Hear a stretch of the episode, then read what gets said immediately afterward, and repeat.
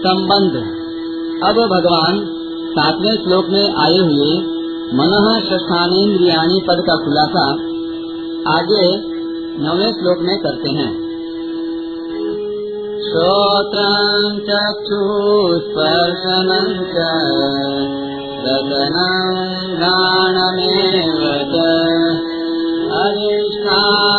मनश्चायम्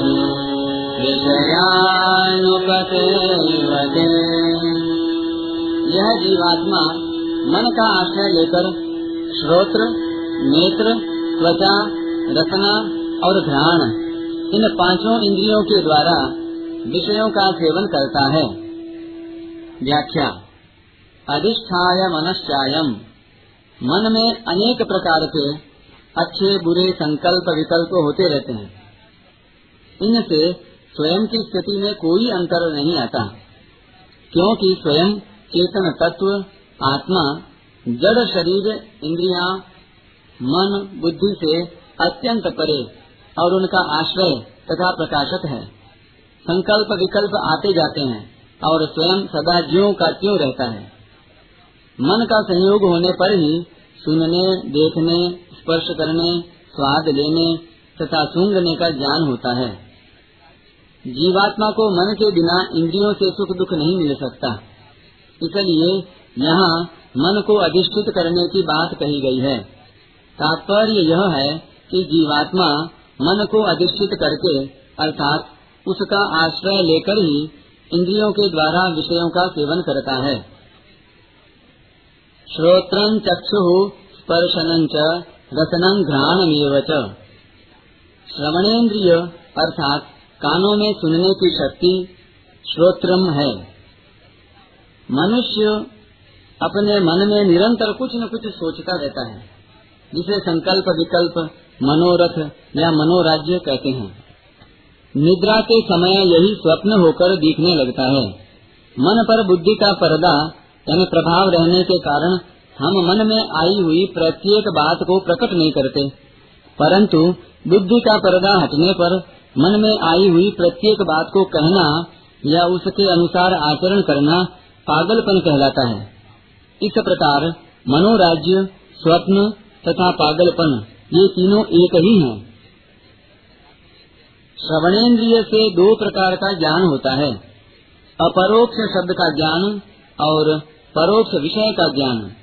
इसलिए श्रवण की बहुत महिमा है। ज्ञान मार्ग और भक्ति मार्ग। दोनों ही मार्गों में श्रवण का मुख्य स्थान है। यद्यपि नेत्रों से शास्त्रों का अवलोकन अध्ययन करने से भी परोक्ष विषय का ज्ञान होता है। तथापि वास्तव में वह भी प्रकारांतर से शब्द का ही लिखित रूप होने से शब्द की शक्ति ही है। शास्त्र ज्ञान भी जैसा गुरुमुख से श्रवण से होता है, वैसा पढ़ने से नहीं। विद्या ध्ययन में भी पहले सुनने से ही बोध होता है। शब्द में अचिंत्य शक्ति है, जिसे श्रवणेन्द्रिय ही ग्रहण कर सकती है, अन्य इंद्रिया नहीं।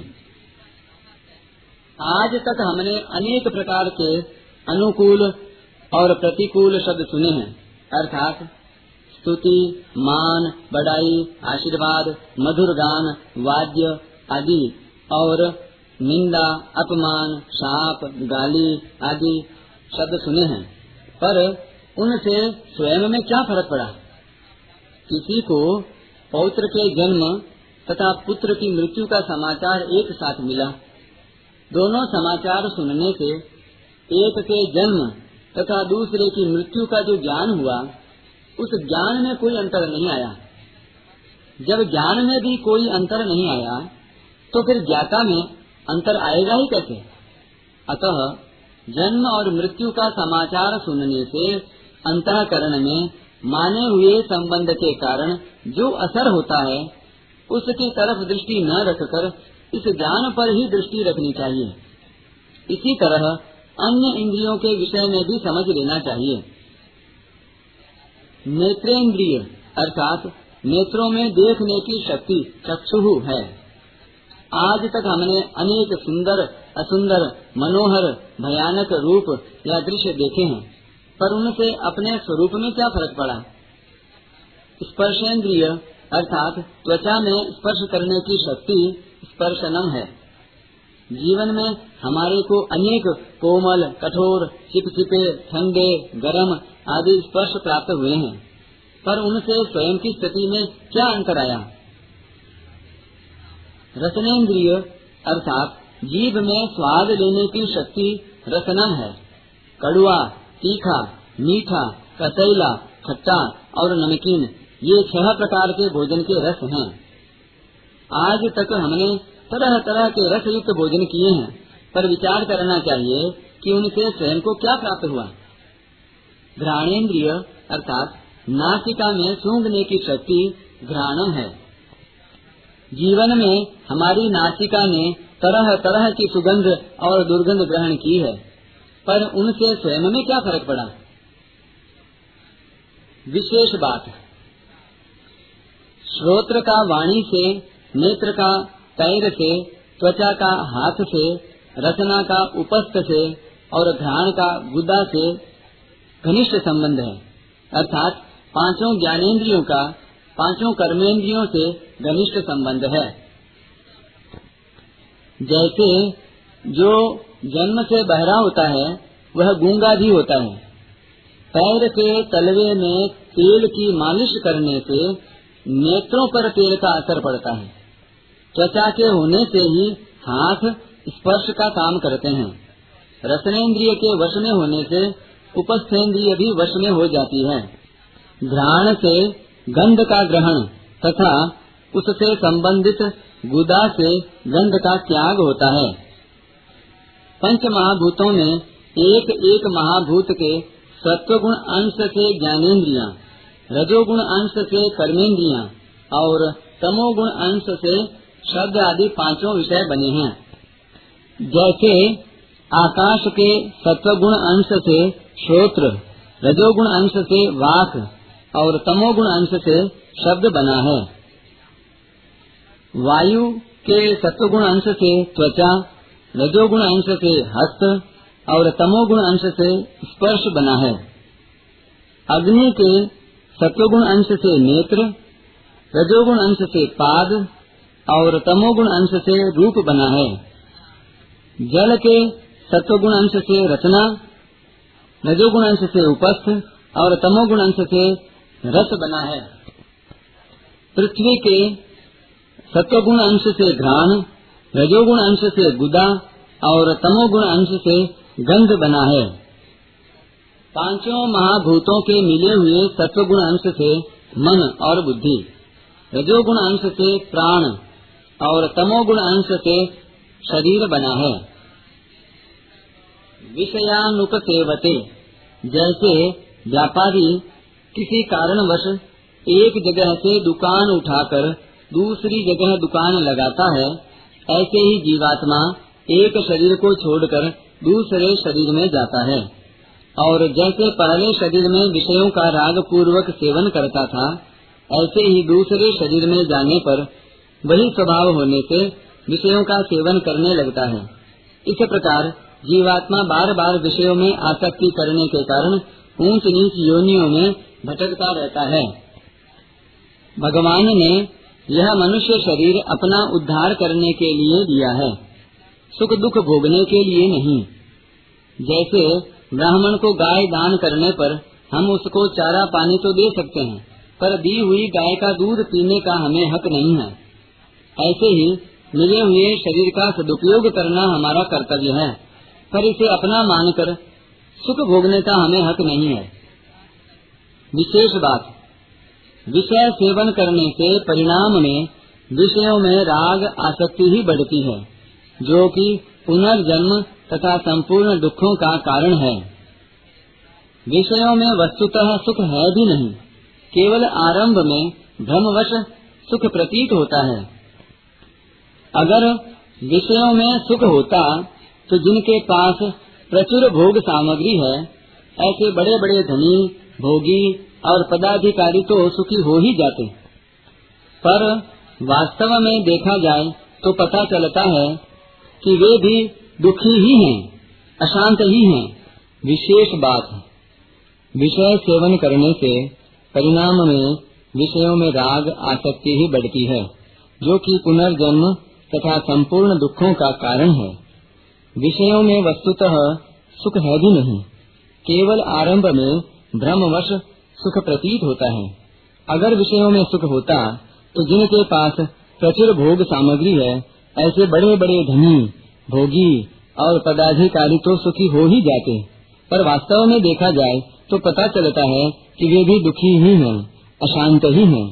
कारण यह है कि भोग पदार्थों में सुख है ही नहीं हुआ नहीं होगा नहीं और हो सकता भी नहीं।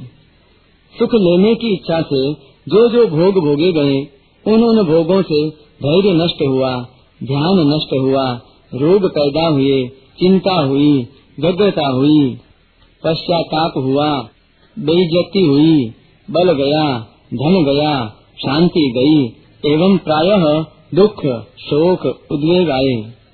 ऐसा यह परिणाम विचारशील व्यक्ति के प्रत्यक्ष देखने में आता है। भोगान भुक्ता, वयमेव भुक्ता तपो न तप्तम् वयमेव तप्ताः।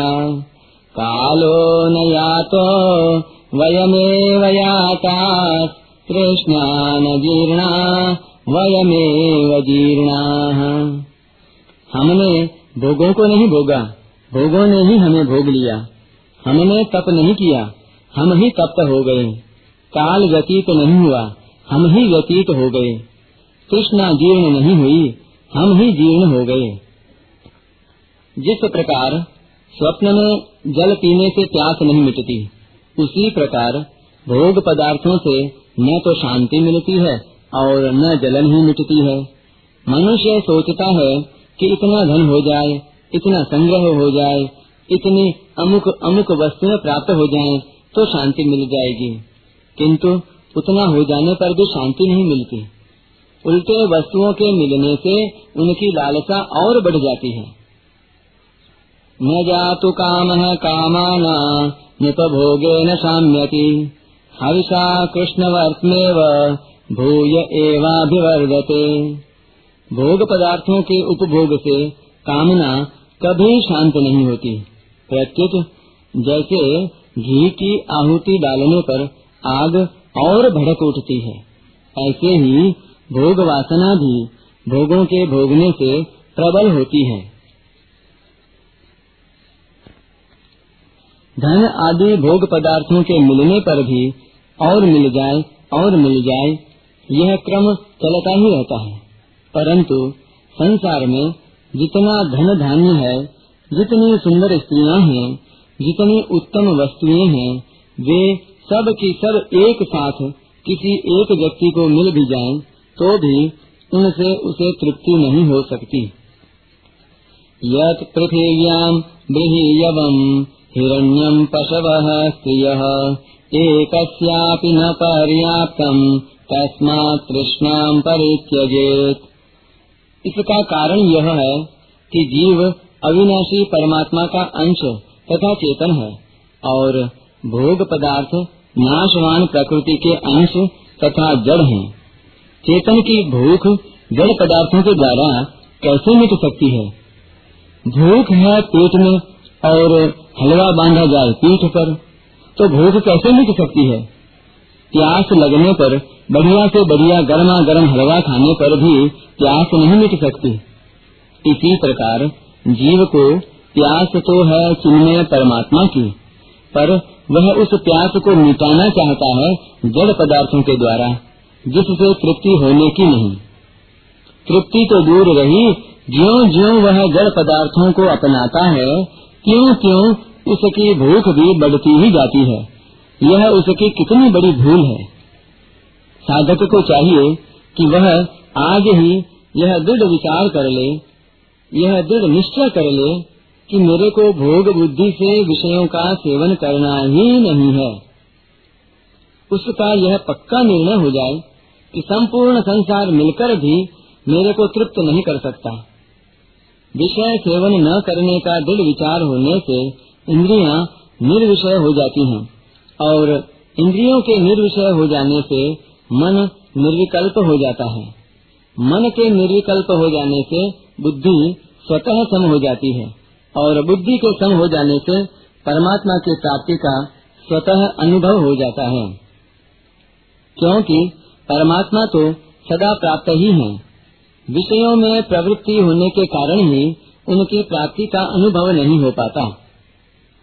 सुख भोग और संग्रह, इन दो में जो आसक्त हो जाते हैं, उनके लिए परमात्मा प्राप्ति तो दूर रही, वे परमात्मा की तरफ़ चलने का दृढ़ निश्चय भी नहीं कर पाते। गोस्वामी श्री तुलसीदास जी महाराज श्री रामचरित मानस के अंत में प्रार्थना करते हैं। कामिहि नारी प्यारी जिनी, लोभी प्रिय जिनी राम। तिनि रघुनाथ निरंतर, प्रिय लागहु मोहि राम। जैसे कानी को स्त्री और लोभी को धन प्यारा लगता है, अर्थात कामी को भोग और लोभी को संग्रह प्यारा लगता है। ऐसे ही रघुनाथ का रूप और राम नाम मुझे निरंतर प्यारा लगे। तात्पर्य यह है कि जैसे कामी स्त्री के रूप में आकृष्ट होता है, ऐसे ही मैं रघुनाथ के रूप में निरंतर आकृष्ट रहूँ। और जैसे लोभी धन का संग्रह करता रहता है, ऐसे ही मैं राम नाम का जप के द्वारा निरंतर संग्रह करता रहूँ। संसार का भोग और संग्रह निरंतर प्रिय नहीं लगता। यह नियम है। पर भगवान का रूप और नाम निरंतर प्रिय लगता है। संतों ने भी अपना अनुभव कहा है। चाख चाख सब छालिया माया रस खारा हो, नाम सुधारस दीजिए, छिन बारम बारा हो लगे मोहि राम प्यारा हो। परिशिष्ट भाव। विषयों का सेवन करने से स्वयं की गौणता हो जाती है और शरीर संसार की मुख्यता हो जाती है। इसलिए स्वयं भी जगत रूप हो जाता है।